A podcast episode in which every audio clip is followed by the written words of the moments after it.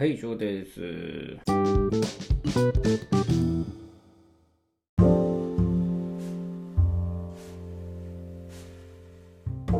はい、またね、音楽の話に戻ろうかと思うんですけど、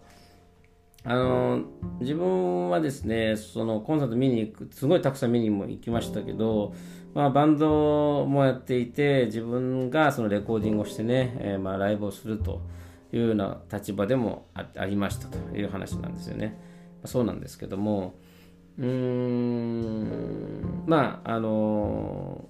プロを目指して頑張ってたけどもプロになれずに、まあ、普通に仕事するようになったとそんな経緯ですよね。うん、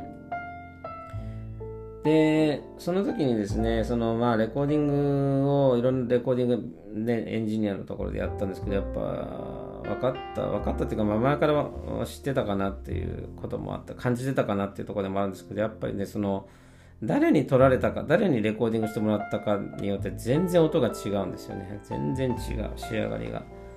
あとそのレコーディングをする音自体があの自分たちがいつも聴いてるね CD の音だと思い込んでたんですよね。ででもそのレコーディングした時のね音をそのまま聞くとねボリュームが小さいんですよ。うん、その後にねマスタリングっていう作業をしてもらってその全体のボリュームをね大きくするわけなんですよね。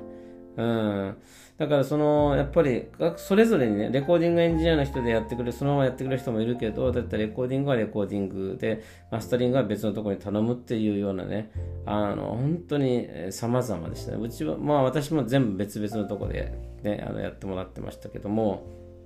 うん。そうじゃないとねそのマスタリングやってないとですね例えば普通に、えー、じゃあ普通のバンドの、えっと、一曲をね、こう、まあ、CD に、自分の、自分自身のコンパイレーション作るときにね、1曲目をじゃあメタリカ入れまして、2曲目に自分たちの曲を入れますって時に、一気にね、ボリュームが下がっちゃうんですよね。ボリュームいじってないのに。あの、要は 音の、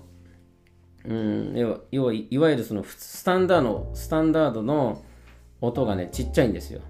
マスタリングをしてると、あの、それが、レベルが高くなる、ボリュームがね、高くなる、上がっていくんだ、上がるんですけども、そういう、それをやってないと、あの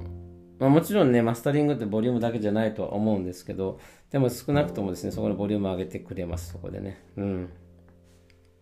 そういう作業をやらないといけないかったりしますね。うん。それもね、でもレコーディングやって初めて知ったことですよね。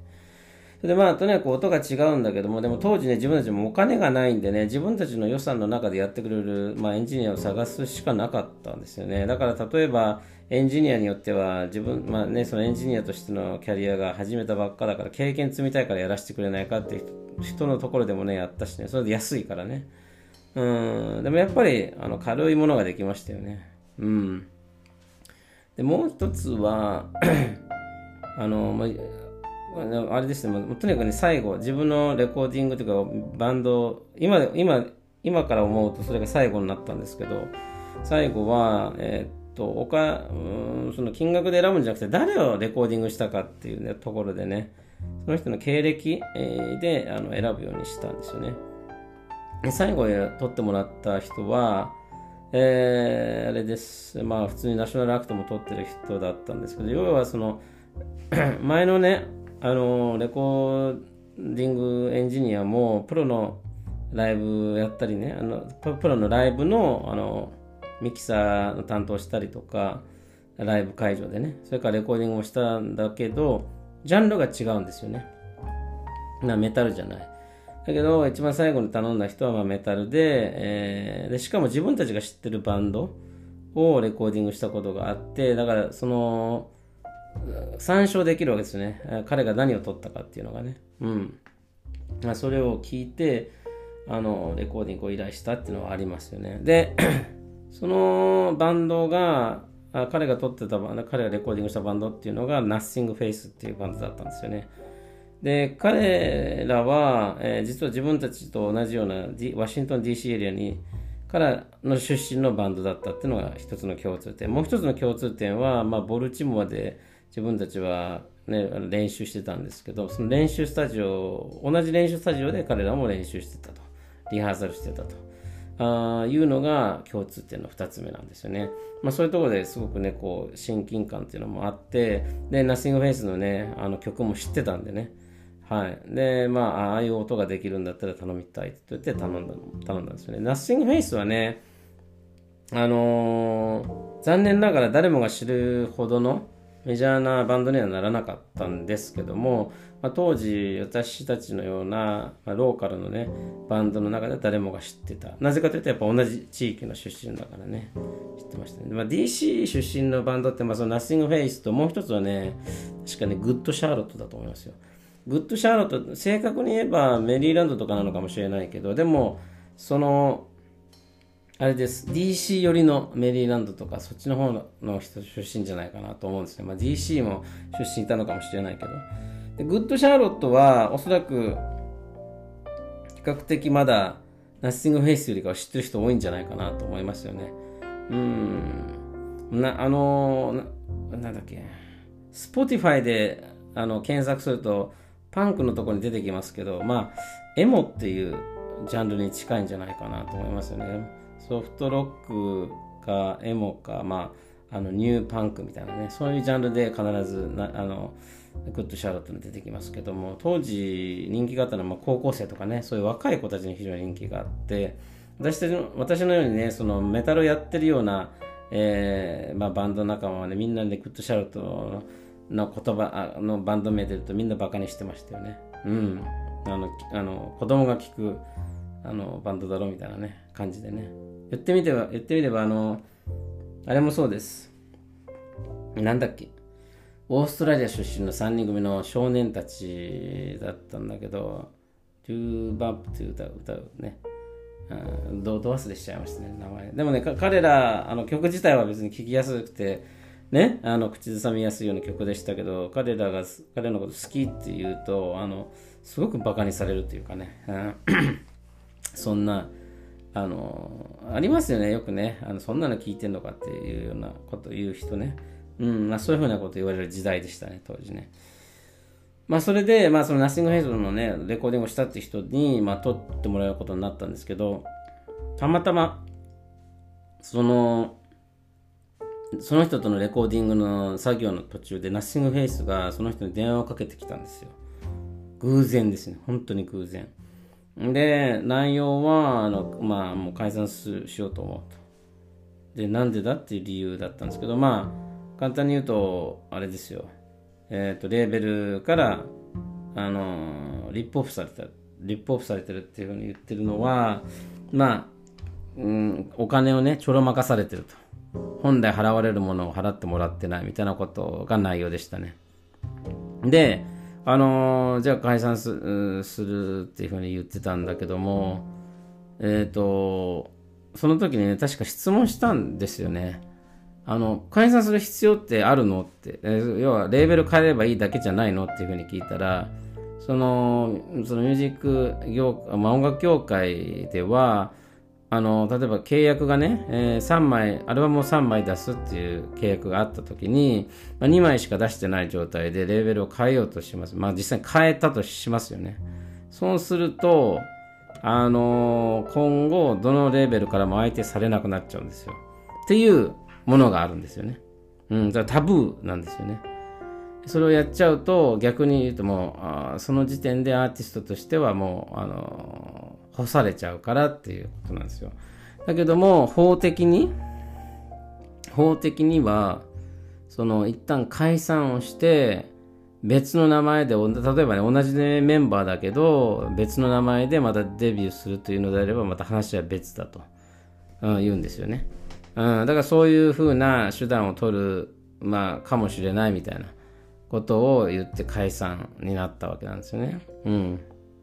結局ナッシングフェイスはリユニオンすることはなくですね、えー、なくて、えーまあ、ギターの人だけかな。ギターの人だけは、えーと、元パンテラのね、えー、ビニーポール、ドラムの、うん、ビニーポールとヘルヤーっていうね、えー、バンドを、まあ、結成しましたよね。だからあ、それ以外のベン,、まあ、メンバーは私ちょっとフォローしてなかったんで、どうなったか知らないんですけど、まあ、そうなりましたね。であの パンテラがね解散した後アボット兄弟はダメージプランっていうバンドを作ったんですよね。でそのダメージプランのまあライブ会場で弟のギタリスト、ね、ダレルがね、えー、射殺されてしまったわけなんですね。そこで実質ダメージプランはもう終わりました。でその後にまああのー、時間がね何年か多分経ったと思うんですけどようやくお兄さんがねまあ悲しみから、えー、立ち直ってヘルヤっていうバンドを一緒にそのまあナッシングフェイスのギターも含めて一緒にまあ作ったわけなんですけども。でそれからじゃないですかね。多分おそらくそこまで精力的に活動することができずに病気になって病に倒れたで亡くなったと思いますよ。確か。うん。そんな流れだったかなって気はしてます。ね。なのでまああのそのエンジニアはね本当にね耳が良くてね、えー、いろんなことを教えてくれましたね。今でも覚えてるのはえーまあ、その人もデジタルレコーディングやる方なんで、えー、デジタルレコーディングとアナログ何が違うかっていうと、デジタルレコーディングっていうのは、えっ、ー、と、問題のある箇所だけをコピペできるわけですよね。で、アナログっていうのは、まあ、全部、全部通してもう一回やり直さないとダメっていうね。それが違いですね。うん。で、その、まあ、今はね、全部デジタルレコーディングになっているので、コピペがあるんだけども、その人はできるだけコピペしたくない派なんですよね。なぜかというと、コピペしている、まあ、音楽っていうのは、プロが聞くと、あ、ここでコピペしてコピペしたっていうのがね、分かっちゃうみたいなんですよね。だから、あの、それで聞くと、なんかがっかりするというか、あまりいい、あの、楽曲に聞こえないみたいなんでね。うん。それで、その、たくさんね、コピペが使っ、コピペ使ってるバンあそのバンドっていうかアーティスト誰なのって聞いたら、うん、マルーン5とか言ってましたね。マルーン5。マルーン5皆さん知ってますよね。うん、おそらくね。誰もが聴く有名な曲なんですけど、ああやってまとまった、まとまってるようなね、曲で、こう、いろいろすごく売れてる曲っていうのは、そういう風に作られてるみたいですよ。うん。まあ、あのー、売れてる人がね、必ずしもうまいというわけではないのでね、うんあのもちろんあのコンサートではしっかりできるわけだけどもレコーディングにおいて、えー、そこまでうまくねできてるとは限らないということだけどもプロのプロの手によってね、えー、すごい上手に仕上げられて、えー、発売に至ってるということなわけですよね。うんまあ、それはでもそれも音楽業界の常識みたいですけどもね。まあ、そんな感じでですね、まあ、あの音楽のレコーディングはねあの自分が夢を見ていた、ね、もうことの一つではあったんでその夢もねアメリカでねすぐに叶う叶えることができたかなという気はします。うん、でやっぱりね最後ねその実際にナショナルバンナショナルアクトのレコーディングをしたという人にレコーディングしてもらってね、えー、いろんなことをこう知ることができたらよかったなって思いましたよね。うん、なんか夢をやっぱねあのミュージシャンになりたいんだったらサインバンドになりたいんだったらバンド側じゃなくてね裏方のことをねいろいろとこう勉強するべきですよ。うん、どういう人とサインしたいのかっていうのをお知りそそっちの観点からさ、ね、知るってことそしたら簡単なのはそういうバンドになればいいってだけの話ですよね。まあ、悲しいかな。一言で言うとですね、サインバンドも、あのー、ビジネスができる人が欲しいと思いますよ。まあ、音楽をできて、そういう才能がありながらビジネスができる人が欲しいって普通に思ってると思いますよ。あのー、サインをする理由は、その、お金になる可能性があるからっていうことをね、ちゃんと割り切ってる人が欲しいと思いますよ。やっぱりそのミュージシャンをね、あの、アーティストというね、夢でね、あの、夢見てた職業だみたいな感じで言うと、その芸術家としてね、あのー、なんつったらいいかな。そういう側面、芸術家の側面だけしか見てないでプロになると、やっぱりその商品として扱われるっていうのが、尺に触る人はたくさんいると思うんですよね。うん。だけど簡単に言えば、えーと、そのバンドっていうか、そのアーティストのままでね、そのレーベルに拾われなかったら絶対消えるわけですよ。まあ絶対でもないけどね、もちろん誰かが拾ってくれるかもしれないけども、誰かが拾ってくれるから有名になるっていうことはね、やっぱ認めなきゃいけないところですよね。で、多分今の芸能界で働いてる方たちも、スカウトされたりとか、その、契約するまではね、えー、すごく凡人に近い人も多くいたと思いますよ。だけど、やっぱ業界の人の手の力でね、えー、すごく綺麗に仕上げて、えー、一つの作品を、としてね、えー作ってくれたと思いますよ。それで、その姿でテレビに出るから、やっぱり綺麗とかね、映えるわけでね、よりその、うん、いろんなファンを魅了できるわけなんですよね。その人たちがいなかったら、やっぱりそういう魅了できるような人物に、えー、ならなかったんじゃないかなっていうところなわけですよね。だから、あの、一つのマイルストーンとしてね、あの、悔しいかもしれないけど、あのレコーディング会社レコード会社っていうのはその人たちを売り込んで人気出るためにいろんなお金を立て替えるわけですよ、うん、だからそのそれはそれをそれを立て替えることが自分たちのリターンでね、えー、カバーできるはずだからそうするわけですよね、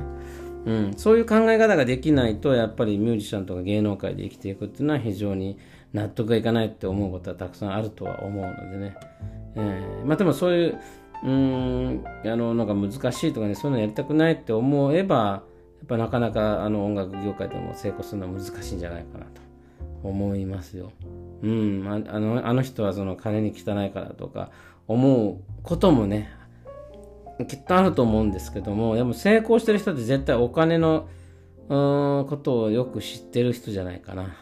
と思いますけどね。お金の流れというか、どうしたらお金になるのかってことをよく知ってる人が多いんじゃないかなと思います。どの業界でも。うん。